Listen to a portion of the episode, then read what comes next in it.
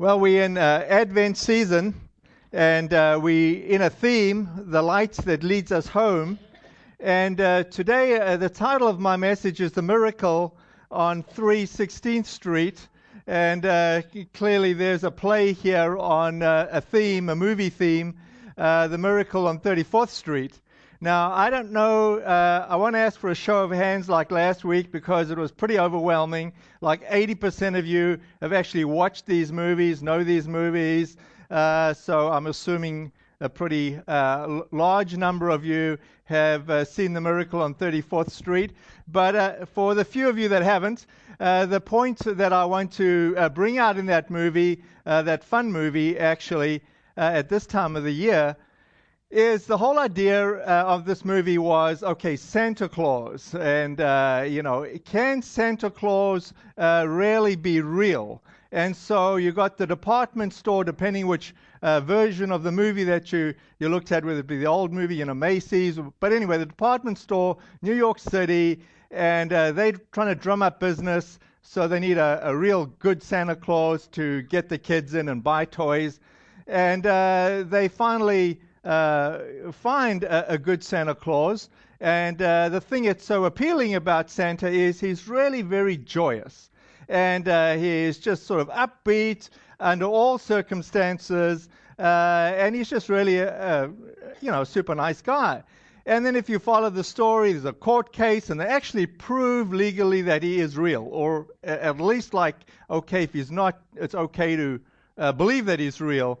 And, uh, you know, uh, happy ending at the end. Everybody's uh, excited about uh, Santa, and he brings good joy to everybody, and the kids love him, and, you know, actually miracles happen, and Santa seems to have some uh, godlike qualities where he can uh, say prophetically, uh, in, certainly in this uh, rendition, uh, you know, to the, the trial lawyer, hey, listen, adjust that T V antenna, because last time I came down there, you know, I was sticking in my pants, and, and the guy's saying, how do you know where I live and what my T V antenna looks like? You know, so it had a little bit of uh, that kind of fun sort of thing in. But, uh, uh, you know, I, I, from a, a different standpoint, not that I'm against, uh, you know, a fun movie like this and, and the joy and the and the lightness of it, because uh, it does, it brings a certain levity and a, a jovialness. Uh, but uh, one of the questions that uh, you might want to be thinking about as parents raising kids or grandparents is the whole idea about Santa. Uh, for us uh, raising our kids, this was a little bit of a dilemma. Uh, firstly, as you can gather from my accent, I'm not native-born uh, Bostonian. I'm working hard on that accent. It's just, it's just not coming. Uh, but, you know, so you come with slightly different traditions. We didn't have Santa Claus where I grew up. It was Father Christmas. And uh, so you come into a slightly different culture and people are excited about things slightly differently. But here was the dilemma for us. We thought we really want our kids to embrace Christ, Jesus, uh, even before they're teenagers, you know, when they're somewhat young. And so the dilemma for us was this. If we uh, sort of highlight Santa Claus and then uh, we, we tell him, look, Santa's going to bring you presents and Santa's going to do this and that, and you really need to be good so that Santa will be, you know, uh, kind to you, uh, then, you know, when they're seven, I should just give a disclaimer here. I don't see any young kids. I don't want to, like, burst some parents' bubbles. Okay, so if you've got a young kid in here, you, disclaimer quickly uh, b- before I... can't get my words back. but uh, but but the dilemma for us was, okay, so now our kids are seven or whatever age it is, and then we say, yeah, no, you know, that was just really a pretend, and uh, and we were really just like pulling the wool over your eyes, and it was sort of a nice game. But let me tell you that Jesus is real. And they're like, yeah, right, sure. You just told us that Santa is real. Now you're saying he's not real. And uh, you want us to believe in Jesus, we can't see him, you know, how does this differentiate? So, you know, my wife and I, Liz, we discussed this and we said, look, we're not going to tell our kids that Santa's real right from the get-go. And so we said to our kids, look, all your friends are going to be believing in Santa. Now, this is a big secret. You're not allowed to tell your kids that he's not, your friends, that he's not real. This is like just between us, the family. He's not real.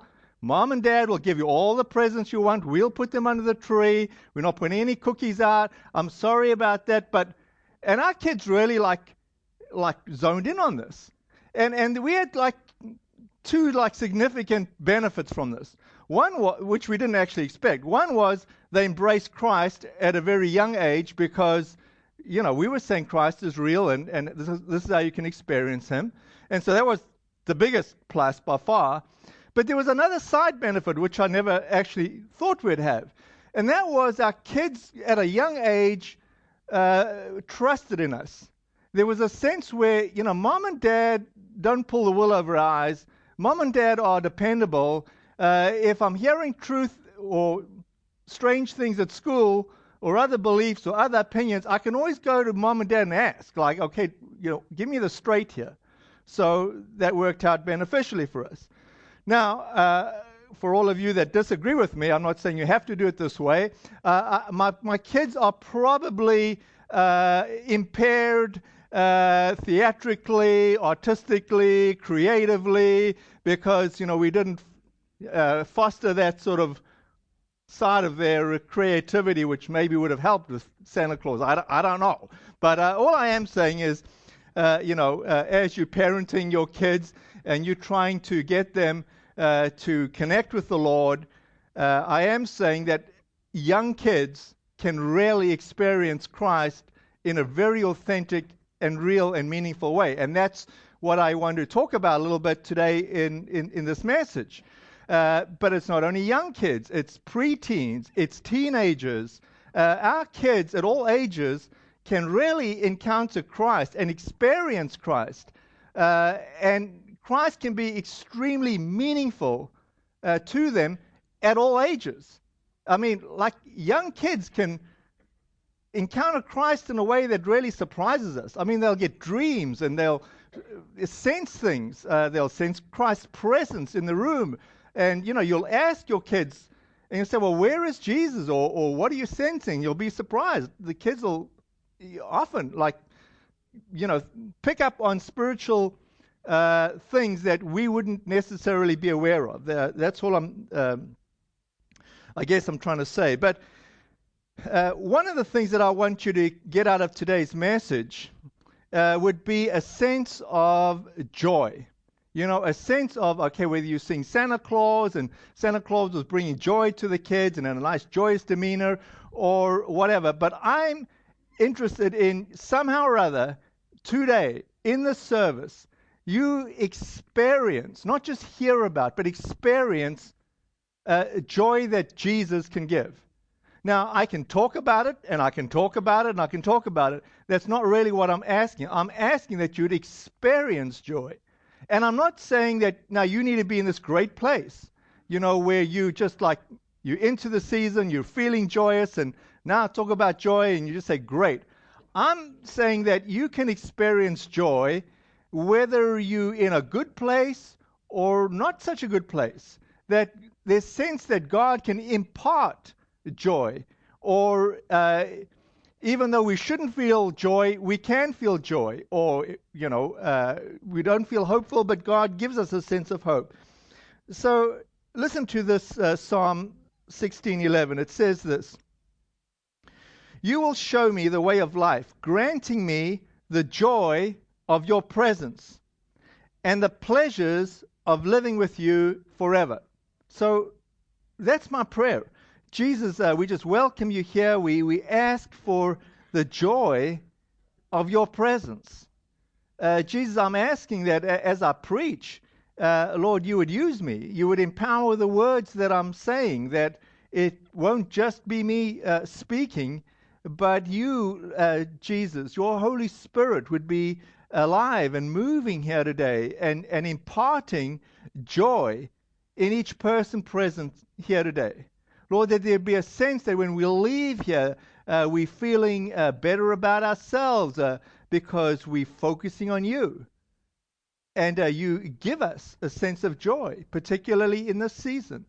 So, Lord, I would just lift this service up uh, to you. In your name, Jesus. Amen.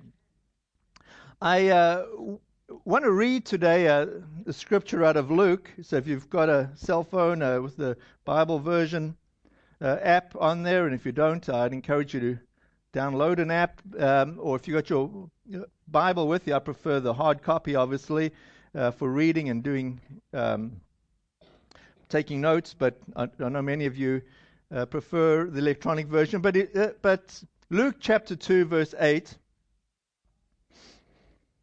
we pick up the story about the shepherd's encounter with the angels. And uh, if you've got a bulletin insert, you might want to get that and have it handy.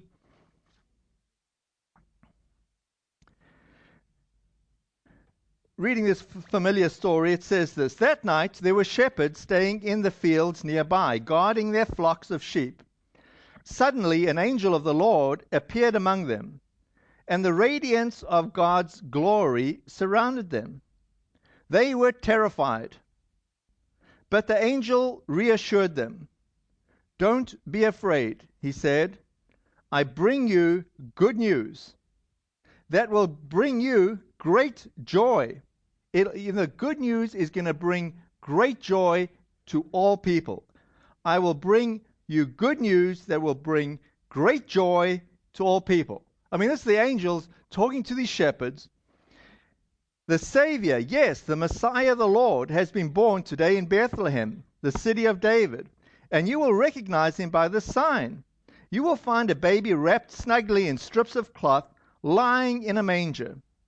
Suddenly, the angel was joined by a vast host of others, the armies of heaven, praising God and saying, "Glory to God in the highest, and peace on earth to those whom God is pleased."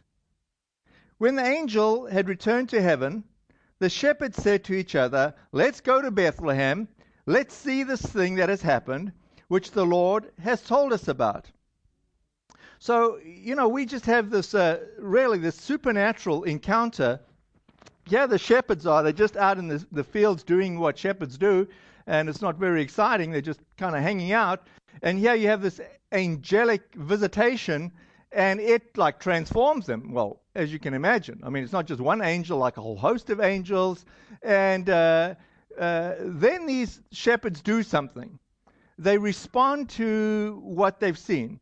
Now, I've got to tell you that if you want to grow spiritually, if you want to become a disciple of Christ, if you want to grow in faith, it's always going to require that you respond, like there's some action. If all you do is just listen to me talk and talk and talk, and you go home, you come back next week, and I just talk and talk and talk, I mean, you will just like stay where you're at. E- every time I'm preaching, I'm always preaching like, okay, God, will you do something? Will you impart something? Will you change something? Can we like be refocused in something? Can we, you know, overcome something? But as we grow in faith, it requires that we do something. And, uh, you know, as a result, uh, if you got this bulletin insert at the end, I always have next steps. And, you know, like just jumping ahead. Today I'm saying next step, put your faith in Christ. Again, you know, or receive prayer. Receive prayer. Get an impartation. Uh, or maybe always allow God to love you. Don't block God. Allow him. If God is like reaching in, say yes. If God is asking you to do something, say yes. You know, do something. Uh, don't just like read your Bible and do nothing, or don't just listen to me and do nothing. You know, if you're doing a devotional at home, you should be reading a passage like the one I've just read, and you should be asking yourself a question. Like, God, what does this mean to me today? Or how, God, are you, you know, you, you wanting me to respond? Or you should be reading and say, what jumps out at me at this passage? And why does it jump out at me? Or what do I find harsh about this passage? And why do I find it harsh? I mean, th- th- there needs to be some sense of interaction with God and saying, God, uh, you know, work with me, work me, change me, mold me, shape me, do something in me. But uh, the first point, if you're filling in these blanks, is have joy like a child. There's something marvelous about our faith in Christ. It, it, it's not like, uh, you know, everything's at a high level. Like you have to be a seminary student uh, to access God. Uh, you know, God doesn't say, you know, faith is for giraffes. He says, no, faith is like for sheep. It's like at a low level. You don't like, it's not all up there. It's not like lofty. You know, it's accessible like to all of us. And uh, he, he says it's accessible to children. And if we're not children, then we need to be childlike. Uh, so there's a sense where God is saying he is available to children. He's open to children. He's certainly open to our intellect. Uh, but he wants us to access God in a childlike way. So look at this encounter uh, back a chapter in Luke. And this is really just an incredible uh, encounter. Uh, we got uh, two pregnant pregnant women meeting each other, and like sparks start flying. I mean, like supernatural sparks. Uh, let me read this passage so you know what I'm talking about. Uh, you know, Elizabeth is pregnant with John the Baptist, and uh, Mother Mary shows up with uh, you know baby Jesus in her womb. A few days later, this is Luke one thirty-nine. A few days later, Mary hurried to the hill country of Judea, to the town where Zechariah lived. She entered the house and greeted Elizabeth. At the sound of Mary's greeting, Elizabeth's child, John the Baptist, leaped within her. And Elizabeth was filled with the Holy Spirit. And then trying to give an explanation, like, what's going on here? In verse forty-four, it says, uh, uh, Elizabeth is saying, when I heard your greeting, the baby in my womb jumped for joy. I mean, like, just think of what's being said here.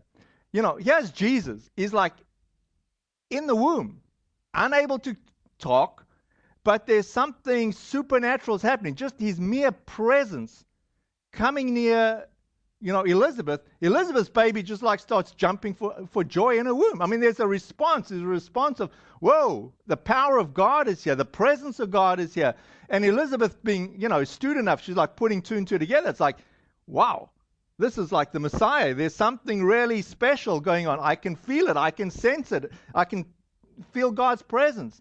I mean, there's something about uh, even a child, even an unborn child, you know, will respond to the love of God, the presence of God, uh, if it can. Jesus really uh, wants to be accessible to all of us. Uh, if a child in the womb can experience God, we certainly can experience God. And if a child in the womb can experience the joy of God, we certainly can experience the joy of God. I mean, there's a sense of saying, uh, God, you know, I, I put all my circumstances down, I lay them aside, and I'm asking you to, like, get through to me, you know, speak to me, encourage me, or allow somebody else to speak to me. But I want to uh, experience you. I want to know you better uh, this Christmas. Uh, Lord, you know, do something in me. Help me out. Get me out of my uh, stuck situation. Um You know, we've had a we've had a sort of remarkable fall. You know, it's kind of warm out. I mean, we're expecting snow, and yet, you know, we're coming here in shorts and, and like short sleeves. And uh, uh, but in New England, uh, the trees kind of respond to the season. I mean, even though it's spring-like, there are no leaves on the trees. You know, it's just the way it is here. And so, for those of you that have only ever lived in New England, uh, that's your experience. But many of you come from an arid area like California, and uh, it's desert-like. And, you know, sometimes in the desert, it just seems so dry and dead and like nothing could possibly grow here. And then you have, uh, you know, a storm come over and drops, you know, not necessarily a whole bunch of water, but it rains. And within days, the whole place just looks totally different. Uh, you know, the flowers start coming up, the grass starts growing. I mean, it's like, where was all this stuff? It was dead. It was like done. It was like, you know, you look at the transformation. And unless you've been in a desert and seen that, even describing it doesn't do it justice. And I'm saying all of that to say, I, I got a sense that there's some of you in here today that you just feel so dry, like so dead, like you, you just feel like lifeless, or you can't dig yourself out. And what I'm saying to you is just maybe the Lord is just going to pour a little bit of his love on you. And you'll be surprised that you just start blooming, like you just, you're surprised by his joy. Uh, if that's happening, just allow the Lord to just do that, to just, you know, rain on you, to to allow you to just flourish. Uh, Luke ten twenty-one says this. Now, this is a remarkable uh, passage. I've got to set it up for you first. Uh, Jesus has got his twelve disciples, and he says to them, okay, listen, guys, you've been listening to me talk and talk and talk and talk, and you've been listening, and you've been watching, and you've been listening, and you've been watching. And then Jesus says what he says to all of us. He says, okay, now you go and do it. And then as soon as Jesus says we should go and do it, we have this immediate response of, wait, wait, wait, I'm totally inadequate. I can't do it. I don't know enough. I need more seminary. I need more, more, more, more. And Jesus says, get out there and do it. And so the disciples get out there and they do it. And uh, they come back and they're really pleasantly surprised because things start happening. And uh, in doing it, they come back with an incredible amount of joy. They said, we were actually nervous about going out and doing this stuff, but you said we should pray for people and do things. And the disciples come back and they say, man, not only were things happening, we were sensing like supernatural things happening, like demonic things were happening, like demonic things were, you know, being moved out of here and blessings were coming. And, and so they come back and they're all excited. And then Jesus says this, the same at the same time, uh, Jesus hearing the report, Jesus was filled with the Holy Spirit. Now that's a concept to kind of grasp, right? Like even Jesus like had a impartation or another impartation or a refilling of the Holy Spirit. This is Luke ten twenty-one. And he said, O Father, Lord of heaven and earth, thank you for hiding these things from those who think themselves wise and clever, and for revealing them to the childlike. Yes, Father, it pleased you to do it this way. There is something uh, surprising or strange with God, where he chooses uh, to use people that are childlike. And childlike doesn't mean childish. It means like there's a sense of like, I believe, I trust in God. And he chooses in a strange way to to hide things from people that are super intellectual and are going to figure this all out and are totally logical and have got an answer for everything and are just like big-headed and just know it all. He says, well, you're not going to know it all. You can try and you can read and you can read every book and you can go to every seminar and you're going to come back empty. I mean, it's a it's a mystery. Uh, and, and in fact, I think Jesus is kind of chuckling. He says, yep, that's just the way it is. The kids are going to get it. The childlike are going to get it. And all those people are serious and they're just like, I'm going to study work. You're like, no, you're not going to get it. Yeah, and it's like there's a levity. You know, there's just like, wow, this is cool. Uh, in John sixteen, uh, twenty-four, uh, Jesus says this. He says, ask using my name and you will receive and you will have abundant joy. Uh, again, there's an action. Jesus is saying, you want joy? Ask for it. And the way you ask for it is like a child. You know, I want a Christmas present. Mama, you know, I want this. I want like not just one. I want a hundred Christmas presents. I want this and I want that and I want. That's the way Jesus wants us to respond to him. Jesus, I want more of you. I'm asking you. I want more joy. Jesus, can you give me joy? Can you impart it to me? Will you give it to me? And what Jesus doesn't say is, okay, now you really have to not be so, be so naughty and you really have to be really, really nice and then I'm going to give you a whole bunch of joy. It, it doesn't work that way. God is just saying, I'll forgive you. I'll forgive you. I want to impart my joy to you. But at some point, it requires an action on our behalf. We have to desire it. There has to be a hunger for it.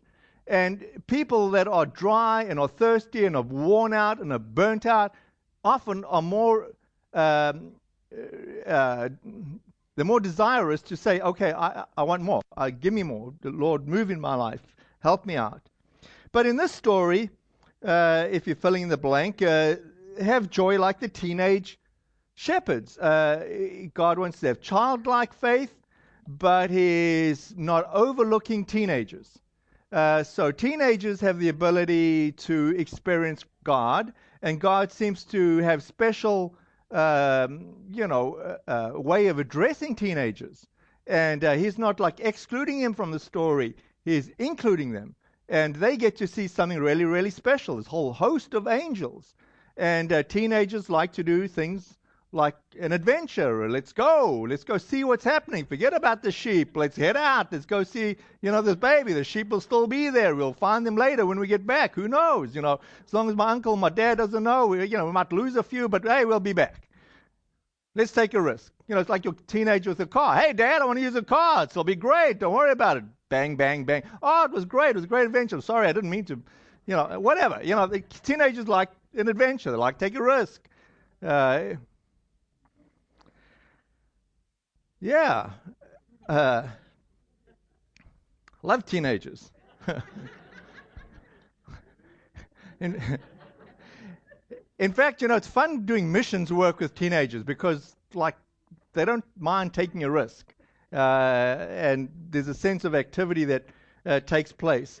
You know, but if we look at, if we contrast um, happiness with joy, uh, on the one hand, happiness can be short-term. Like you can go to Disney World and can be happy.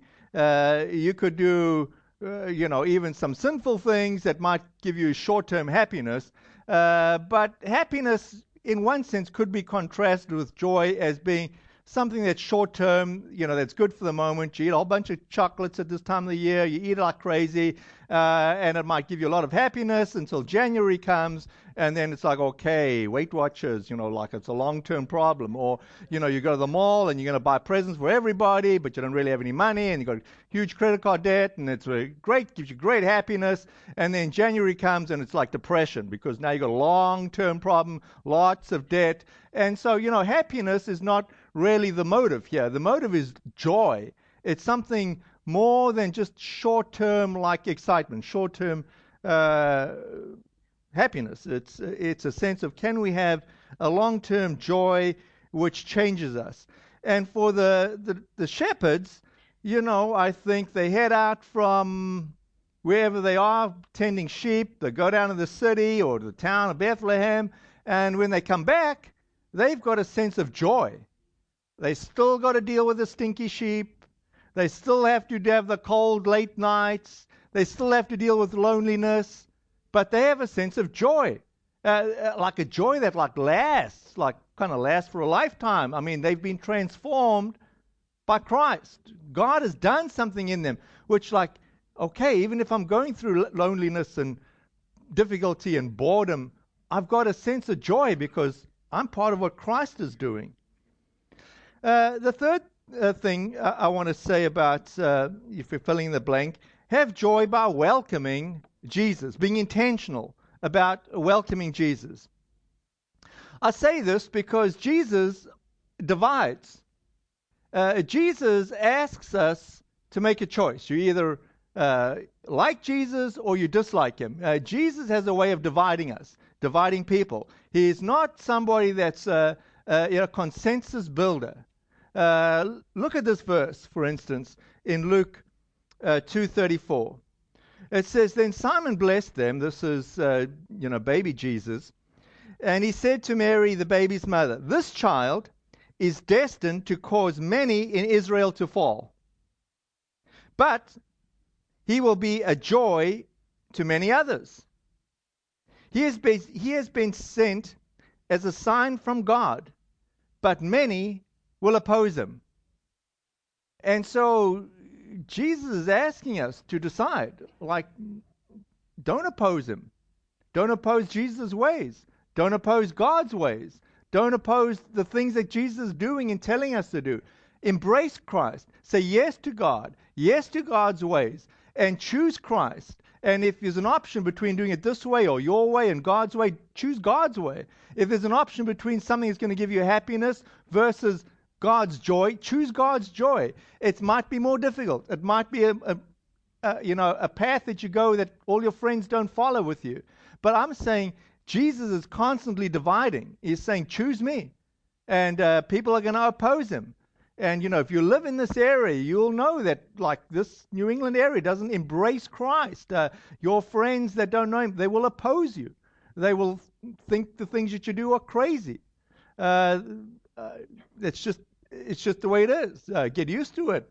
But on the other hand, Christ is saying we can experience a tremendous amount of joy. Uh, God puts it this way, and this is the... Uh, You know, back to this uh, miracle on thirty-fourth Street. There's a miracle on three sixteenth Street. Uh, the most popular verse in the Bible, John three sixteen, uh, says this. For, for this is how God loved the world. He gave his one and only Son so that everyone who believes in him will not perish but have eternal life. Uh, that's a very impersonal statement, you know, for God loves the whole world. Uh, We have to make that personal because it is personal. Uh, forget about the whole world. God loves you. He loves you personally. Uh, you know, and he came into this world so that you personally can experience the joy of knowing Jesus.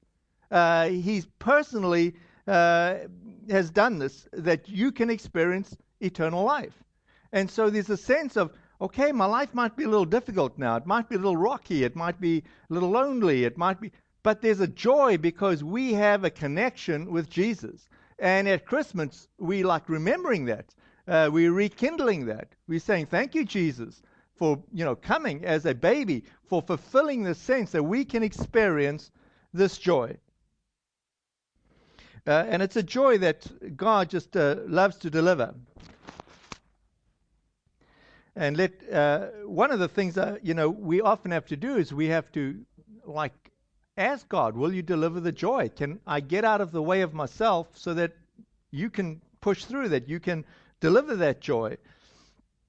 And whether you've believed in Christ, you know, for the first time recently, or you've been a, a follower of Christ for years, there's a sense where we have to say, God, again, will you impart that joy? Again, can you fill me with your Holy Spirit? Again, can you help me? Again, can I experience you? Again, can you give me wisdom? Again, can you know, God is asking us to be dependent on him again and again.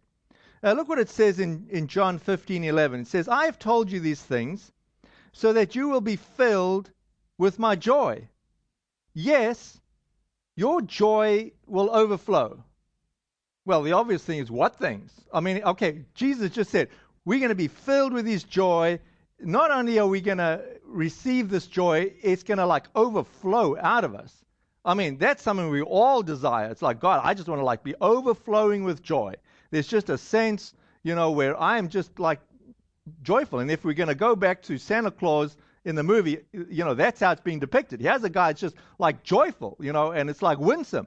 And so we're saying, God, we want to be like the real deal. We want to have your Holy Spirit just be with us, that we are just joyful people, overflowing with joy. Uh, and as Jesus says, I've told you these things so that you will be filled with joy. Well, what things? Well, the verse before says this, remain in my love. When you obey my commandments, you remain in my love, just as I obeyed my Father's commandments and remain in his love. So there's a sense here where God is saying, look, you will experience this joy. You will experience this overflowing joy if you remain in my love. Jesus is saying, I want to love you. In fact, I do love you. In fact, I came into this world as a baby for the whole purpose of loving you personally. Not the whole world, yes, the whole world, but you personally. You know, can you personally experience that love? And what I'm saying today is, let's do this afresh. Let's say again, Lord, I, you know, wherever you're at, Lord, I need a fresh impartation of your love. I, I need to, uh, you know, experience that. And God is telling us, do that by obeying my way. Walk his way, live his truth. You will experience it. But I just want to pray, uh, as we have the worship team come on up, uh, you know, for an impartation uh, for this Christmas uh, on you to be able to receive this joy. Uh, Jesus, I just pray, uh, Lord, uh, this Christmas season, that, Lord, for those that are um, in a season of difficulty, be it physical hardships, physical problems in their bodies, Lord, uh, whether it be financial, Lord, may it be relational. Lord, I just pray for an impartation of your love and your joy. Lord, that despite ourselves, we just say yes to you. Thank you, Jesus. Again, fill us again. Lord, we just admit that we stumble, we fall, we go the wrong way, but we say, Lord, forgive us. Fill us afresh. Help us, Lord God. Impart your Holy Spirit in abundance. Again, allow it to overflow through us. Lord, that this would be the most joyous Christmas that we've experienced. Lord, by your love being imparted in us and through us. In your name, Jesus. Amen. Why don't we stand and, uh, you know, in a different sense, experience God through through worship. There's a, a different way of experiencing his joy.